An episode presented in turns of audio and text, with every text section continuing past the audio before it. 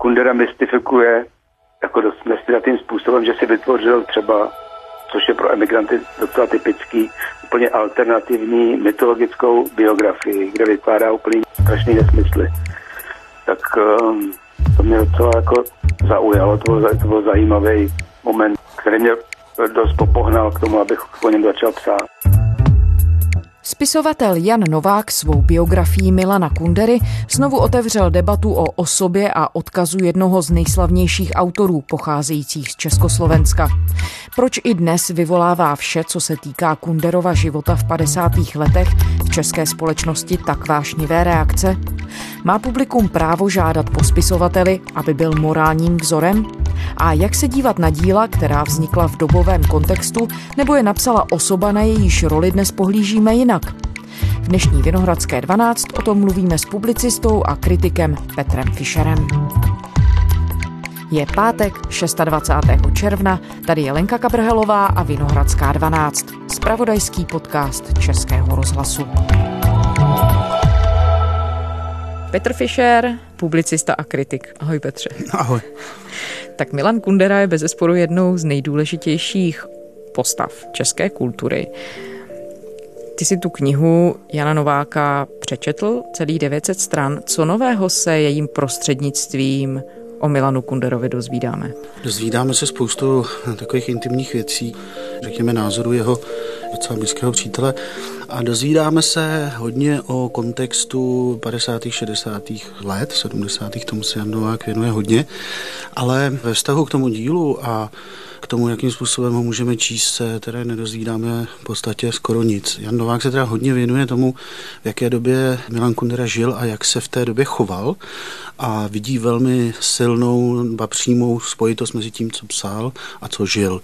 A to je asi ta hlavní zvěst té knihy. On chce Kunderu jakoby odhalit, protože podle něj ta tvář, kterou si nasadil zahraničí, je falešná, lživá a on teď mu teda chce ukázat tu pravou. Mám pocit, že český čtenář nebo lidé, kteří tady žili minimálně posledních 30 let a něco o Kunderovi slyšeli, tak tu tvář velmi dobře znají. Je výborné, že Jan Novák, který přinesl všechny ty krásné stalinistické a jiné básničky oslavující socialismus a podobně, to jsou věci, které spousta lidí nečetla. Nicméně třeba pokud se týká té Fučíkovské básně Poslední máj, která vlastně spustila celou tu knihu, jak říká Jarnova, tak tu knihu, jestli pamatuju, jsme našli v antikvariátu v roce 1992 a že jsme ji tehdy na kolejích filozofické fakulty přečítali a smáli jsme se u toho a říkali jsme si, ten Kundera musel, aby prošel tím systémem dělat, tak Jan Novák tvrdí, že nemusel, že byli jiní statečnější a tak dále. Čili ta kniha má tento smysl, soudit zpětně Kunderu z hlediska doby a taky posoudit jeho dílo, protože podle Jana Nováka je tedy ta kniha tím zásadním způsobem ovlivněna a vlastně se neschová Kundera jako člověk za ten román. I když samozřejmě Milan Kundera je právě ten, který velmi rád cituje Flaubertovu větu, že romanopisec je ten, kdo chce zmizet za svým dílem, ne se tam schovat. Čili teď tady cituji zmizet za svým dílem, to znamená zříci se role veřejného člověka. Což on vlastně udělal v cizině. Jan Novák říká, že to udělat nemůže, protože tím veřejným člověkem byl tak dlouho a tak se to to zapisovalo do jeho díla, že je to vlastně nemožné. Ale myslím, že ten rozdíl mezi zmizet a schovat je docela zásadní, protože pokud budeme číst knihy jenom jako stopy těch autorů, jako lidí, tak umění přestává mít smysl, protože umění je ten prostor imaginace, především té literární hry s tou realitou. Ta literární hra nám umožňuje proskoumat některé možnosti, které jsme v realitě třeba neproskoumali, nebo je nějakým způsobem znovu posoudit, nechat otevřené ty možnosti interpretací.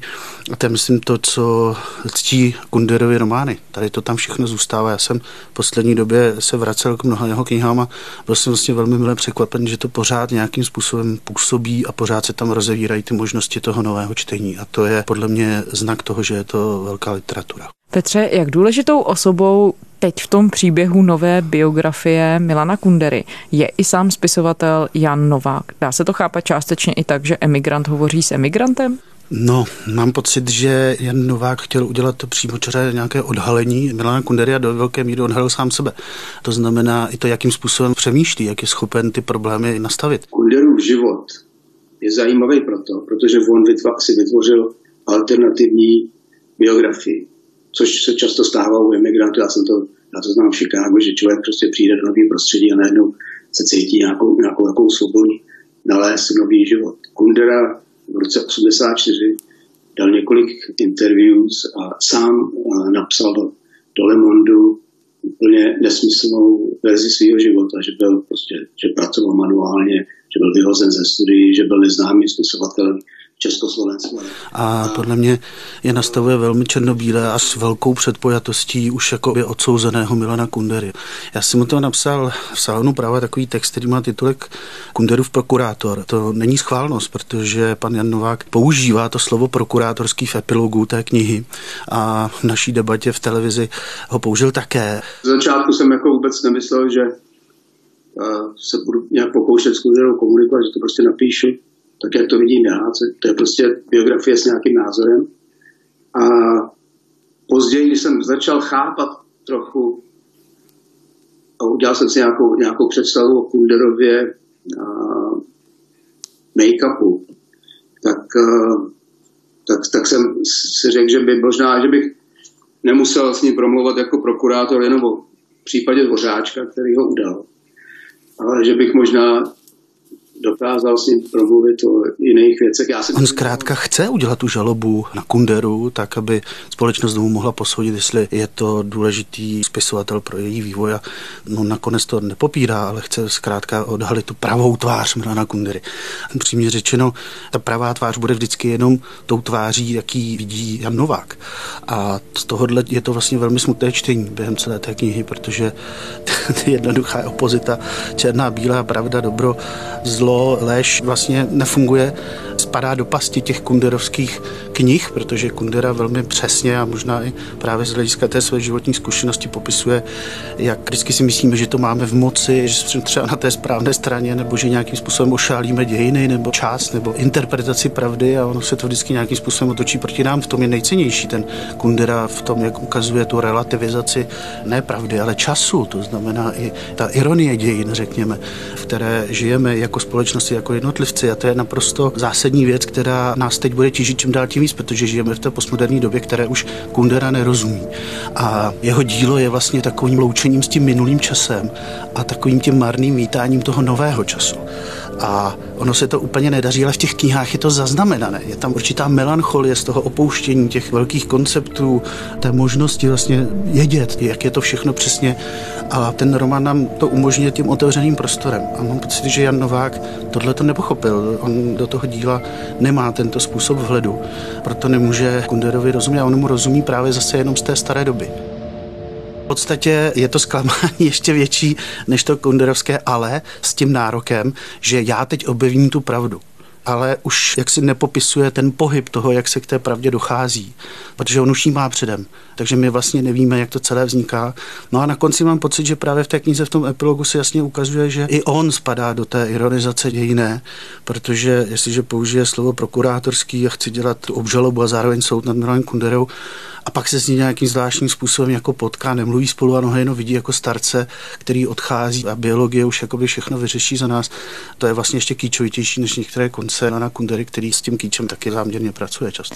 Když se vrátím k tomu, co jsi říkal o tom, že není možné udržet si kontrolu nad pravdou a asi nad interpretací. Není ale z druhé strany sám Milan Kundera příkladem autora, který se snaží velmi usilovně o to, aby si udržel kontrolu nad interpretací svých děl? Ano. Třeba i tady v Českém rozhlase nakonec? Ano, on se o to snaží, ale jeho dílo je zároveň svědectvím o tom, že to vlastně nejde.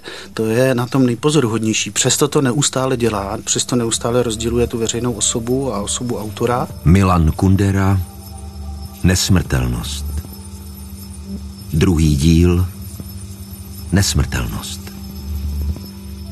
13. září 1811. Třeba jeho román Nesmrtelnost je vlastně takovým pokusem udělat ten pomník nebo to, jakým způsobem se vyrábí pomník toho autora, aby byl součástí světové literatury navždycky a zachoval tu svoji nesmrtelnost, prostě zkrátka nezemřel. Nesmrtelnost, o které mluví Goethe, nemá ovšem nic společného s náboženskou vírou v nesmrtelnou duši. Jde o jinou, zcela pozemskou nesmrtelnost těch, co zůstanou po své smrti v paměti potomků. Každý člověk může dosáhnout větší či menší, kratší či delší nesmrtelnosti a už od mládí se jí obírá v myšlenkách. což si myslím, že se Kunderovi stane. On sice zemře fyzicky, ale v světové literatuře zůstane ještě hodně dlouho. Ale v té nesmrtelnosti je krásně vidět, jak to ani tomu Gétovi a těm dalším lidem, kteří se o to snaží, vlastně nejde. Ten pohyb je vždycky nějak podvratný a i to, co si plácáme jako svůj pomníček, se nakonec nějakým způsobem rozsype a my vlastně nevíme úplně, co z toho zbyde. Kundera se snaží ten pomníček dělat úplně dokonalý, ale vidíme třeba, že pak přijde Jan Novák a napíše údajně, to je román, není to biografie, tak do románu se vejde všechno, tam můžete všechno nahrnout, nemusíte nic prověřovat a ověřovat a tak dále. A najednou ten pomníček se drolí. Vypadá to úplně jinak, ta interpretace. Tohle to je vlastně nejúžasnější na Kunderovi, že on jde jako člověk, jako autor jedním směrem a jeho dílo to celý vlastně podvrací. Nejde řídit ten volant dějin, jak říká, to sice bylo myšleno v ideologickém smyslu, to znamená narýsovat si nějakou ideologii utopie, jít za ní a naplnit ji a řídit ten vlak dějin, ale on to myslí v tom osobním smyslu. Zkrátka, my si uděláme nějaké plány a ono to všechno potom úplně jinak. Právě i interpretace těch knížek nebo pokusy o zachycení osobnosti, která to píše. A není svým způsobem ale pochopitelné, že takováhle kniha přišla, i když není od literárního věce, od spisovatele Jana Nováka, který proslul svými romány Zatím dobrý a dalšími, které vlastně velmi svébytně popisovaly nějaké dějiné události v české historii. Tak není to svým způsobem pochopitelné, že taková věc přišla o Milanu Kunderovi, který je opravdu velikánem české literatury, velikánem české kultury a sám se ale vlastně od ní odpověděl zapojil v celku cíleně a vůbec do ní nepromlouvá. Je to pochopitelné, já se tomu úplně nedivím, jenom se trochu divím, že to přichází v roce 2020, protože mně přijde, že přece jenom Kunderovi už je 91 hmm. let a mám pocit, že i ta debata už je trochu za zenitem. A čím se to vysvětluje, že, že přišla takhle pozdě, no že ten... v úvozovkách to vyřizování si účtů s těmi ikonami Vrát... české kultury přichází až teď? Je, je to pokus vrátit do té veřejné debaty právě ten černobílý pohled, to jasné hodnocení, jednoznačné hodnocení. Ono, ta knížka se dá taky číst číst jako konečný soud nad sporem Václava Havla a Milana Kundery v 60. letech o tom českém údělu. To tam hraje velkou roli v té knize. A Jan Novák se staví na stranu Václava Havla jako toho symbolu pravdy, ta liberální demokracie a volného trhu, které přichází jako normální zřízení, v kterém máme systém, v kterém máme žít. A proti tomu ty levičácké snahy Kunderovi a dalších levičáků z celého světa nějakým způsobem tohleto podrývat a vymýšlet zkrátka pořád nějaké nové systémy. A v tomhle napětí se odehrává celá ta kniha. Jenže Jan Novák neposuzuje ten spor. On už má rozhodnutý předem, takže když vstoupíte potom do toho pole i do toho literárního pole a všechno tímhle prismatem měříte, tak je to vlastně velmi nudné čtení, protože vidíte, jak to dopadne. Naprosto výjimečné pasáže, kdy Jan Novák, který přisoudí Milanu Kunderovi, řekněme, nějakou literární genialitu nebo výjimečnost, oni tam naštěstí jsou.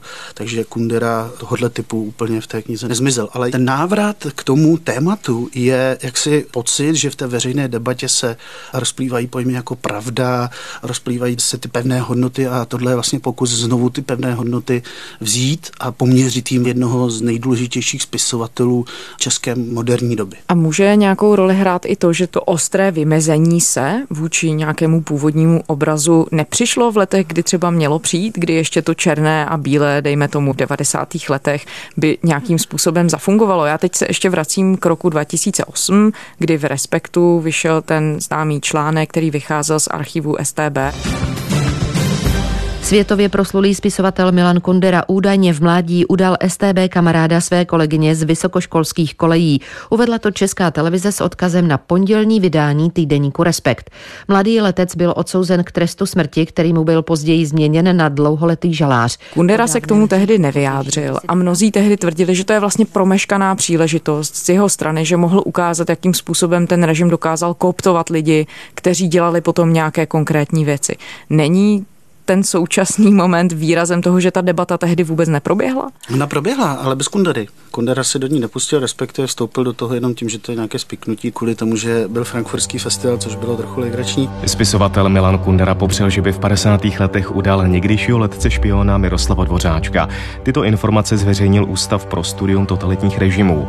Milan Kundera v telefonickém rozhovoru s Českou tiskovou kanceláří vše označil za lež jsem úplně zaskočený něčím, co jsem nečekal, o čem jsem ještě včera nevěděl a co se nestalo. Když to nemá ani pravděpodobnost.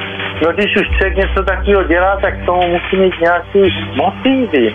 Já vím, že, na to, že tam moje jméno je uvedeno, to je pro mě tajemné, to je pro mě záhada.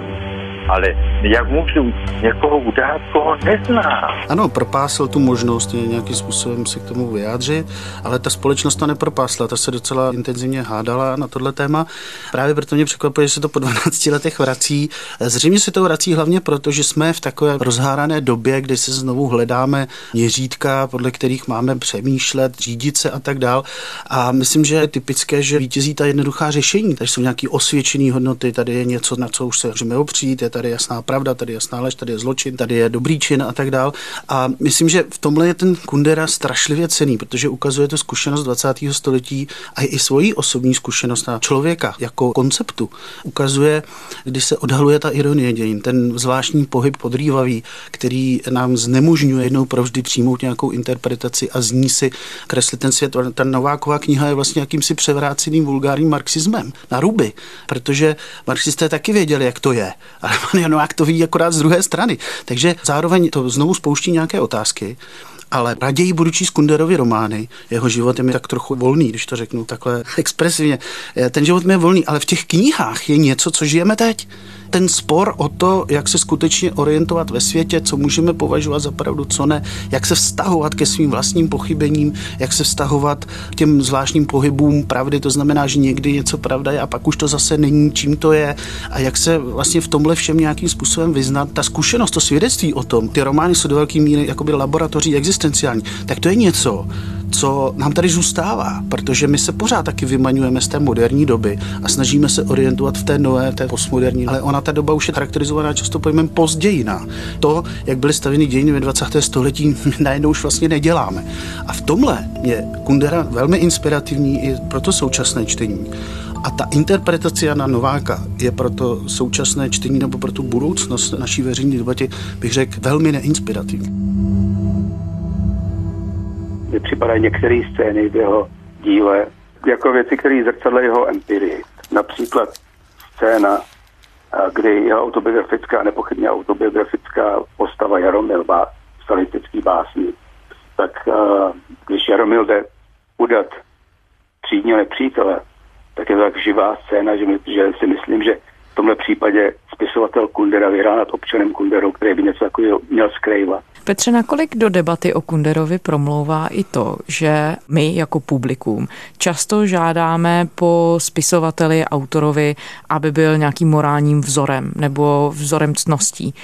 Promítá se to do toho? Je to tam, já si myslím, že to tak je, ale zároveň to souzení lidí. Jan Novák tam vlastně vyzdvihuje proti Kunderovi některé jiné spisovatele, jako byl básník Zahradníček nebo Seifert, i když Seifert byl komunista, který se potom nějakým způsobem toho zbavil. Má právě pocit, že Kundera je pořád komunista. Tam jsou tvrzení, že třeba ve svém posledním románu Kundera se vrací ke Stalinovi, ale v tom románu, v té oslavě bezvýznamnosti, tam je takový jako vtip o Stalinovi, to je tak jako v podstatě všechno. A je to vlastně hrozně nespravedlivé v tomhle smyslu. Ale Jan Novák to staví do protikladu, má tam ty hrdiny, má tam ty lidi, kteří to dokázali. To je vlastně asi smysl té knihy. Říct, možná se tady upíná zbytečná pozornost na někoho, kdo za to nestojí, protože tady máme jiné hrdiny, ať už to byly třeba pro Jana Nováka právě Mašínové nebo někteří další spisovatelé. A ten spisovatel je i v té knize do velké míry právě považován za někoho, pokud ho máme nějakým způsobem oslavovat a vztahovat se k němu, tak to musí být ten plně morální člověk, někdo, kdo stojí za nějakými hodnotami, kdo je určitým vzorem pro tu společnost. To tam samozřejmě hodně je, to je ale to, co si myslí Jan Novák a z jakých pozic vychází ale nemá to nic společného s nějakým hodnocením díla Milana Kundery. Novák vlastně interpretuje všechny ty knihy sám. Já mám Kunderu rád, mám taky hodně načteného jako on, ale vždycky bych přihlížel i k pohledu jiných lidí. V tomhle případě to čtení už probíhá desítky let tak možná, že čas od času stálo třeba ocitovat někoho nebo dát na názor někoho, nebo aspoň ho tam nějakým způsobem zveřejnit, zpřítomnit, který to vidí všechno trochu jinak, protože ta kniha nepřipouští pochybnost ve způsobu interpretace Kundery. Ta nulová pochybnost, to je to, co jsem nazval předtím tou neinspirativností té knihy, protože přistupovat k tomu už s jistotou, že vím, to je takový to spíšete si obžalobu a už víte, jaký bude rozsudek. A to je zase vlastně ten převrácený marxismus. Tohle přece známe z 50. let a z jiných. Když bychom měli popsat, a teď odhlednu to od knihy Jana Nováka, čím vlastně Milan Kundera pro českou veřejnost tedy je, jak se ten pohled náš na něj proměňoval. Otázka je, kdo dneska se bude zaobírat otázkou, kdo je Milan Kundera. Já myslím, že to je debata velmi úzkého intelektuálního kruhu lidí, které to zajímá, tato otázka vůbec a kteří ho čtou. Teď je taky otázka pro mě, do jaké míry ho čtou třeba mladí lidé, 20 letí, 30 letí, absolutně nedokážu představit. A tak trochu probíhá debata, která je možná zajímavá pro určitý okruh lidí, ale ta společnost tím samozřejmě nežije. Ta společnost se nepotřebuje znovu zaobírat tím, aby se vyrovnávala s tím, jak charaktery se lámaly, jak se z toho snažil někdo vypsat nebo nesnažil. S tím se ta společnost nezaobírá. Je to jako velmi úzká intelektuální debata a ta podle mě zase znovu spadá do těch starých kliše. Ona se i inscenuje v médiích často jako, že je to souboj, že je to bitva, že tady je jeden, tady je druhý. Pánové, tenhle náš rozhovor má v bodovém scénáři název Boj o Kunderu. Proč zrovna tenhle ten český spisovatel vyvolává pořád takové vášně? Ještě před vydáním vzbudila vzrušené reakce mezi recenzenty i na sociálních sítích. Kniha nic nového nepřináší, je monotématická a vůči Kunderovi zaujatá, tvrdí třeba Pavel Kosatík. Klíčovým poselstvím knihy je Kunder Kunderova snaha udržet se za každou cenu v první lize, napsal v recenzi Jan A. Vytvar. Ale já se tady snažím třeba taky naznačit celou dobu, že o tohle nejde, že to dílo by mělo být to spojující, takže pokud vůbec budeme schopni vstoupit do toho díla, aspoň se dohodnout na nějakých společných věcech, taky možná potom se posune i ta naše interpretace a můžeme dojít k něčemu, aby ta biografie měla smysl. My jsme chtěli jako společnost vědět, co tam pro všechny může být společný, co je něco obecnějšího, co si můžeme nést dál, co nám otvírá nějaký nové cesty, nějaký možný interpretace a zároveň, že to děláme do jistý míry společně, ne proti sobě. Můžeme napsat druhou opěvnou knihu Kunderovi a tyhle ty dvě knihy budou teď proti sobě, ale nebude to to, o co jde, jde o ten střed, aspoň v tom smyslu, že se setkáme. To setkání těch interpretací a pohledu na Kunderu.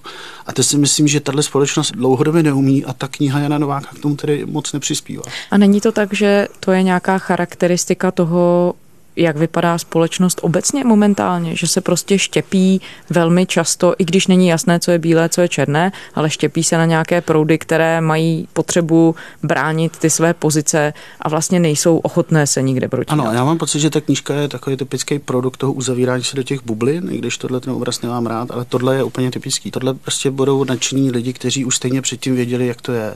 Já Kunderu taky nebráním, vím, co dělal, co psal, jak se snažil proplout tím systémem, že byl asi velký oportunista, tom, že si opravdu něco jiného myslel, něco jiného potom říkal nebo psal, ale tohle tady dělalo 100 tisíce miliony lidí po celá 60 a 70, ale to přece všechno víme.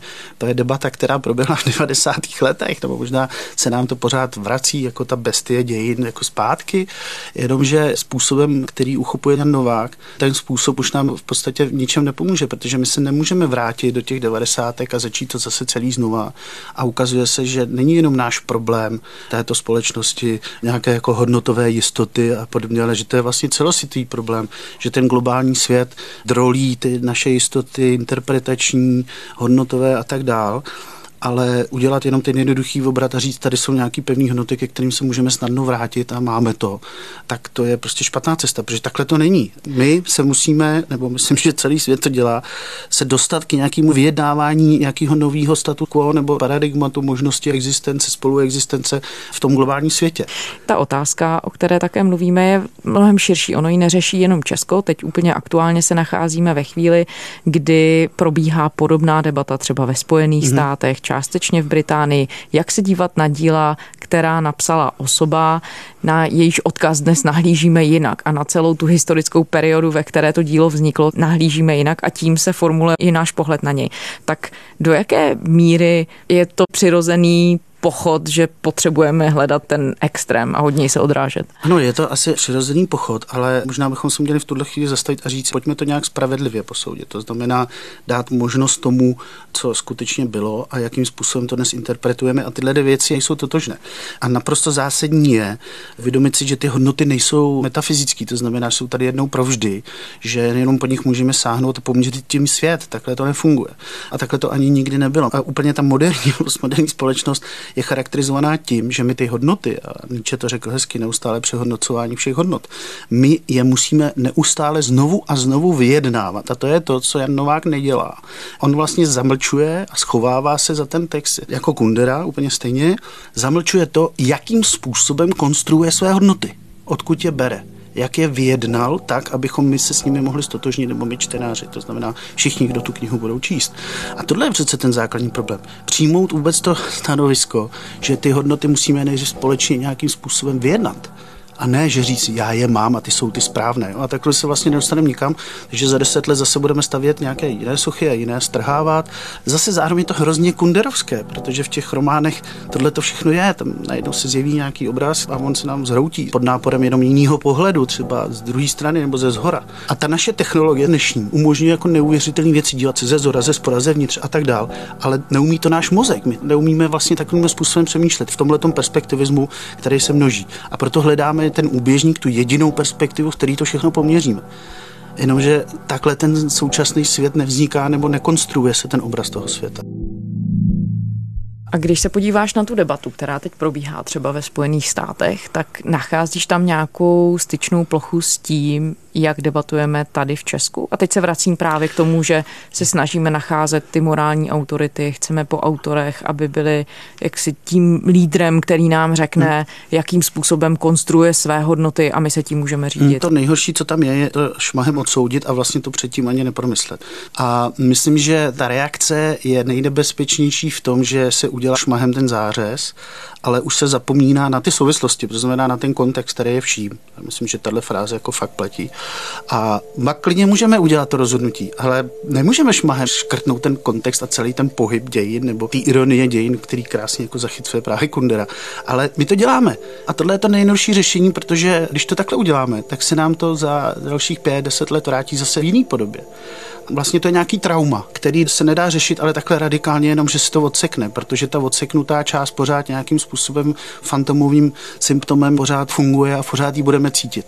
Ale když ji promyslíme a když ji nějakým způsobem se ten kontext stane součástí našeho myšlení a postoje ke světu, no tak už to příště dělat nemusíme budeme schopni to do sebe nějakým způsobem vstřebat, promyslet, stane se to součástí nás, i ten způsob přemýšlení o světě a pohyb, ta ironizace dějin, všechny tyhle ty věci si toho budeme vědomi. Petr Fischer, publicista, kritik. Děkujeme. Já děkuji.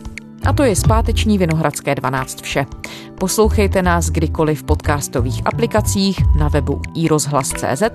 Psát nám můžete na adresu vinohradská12 zavináč rozhlas.cz. Těšíme se v pondělí.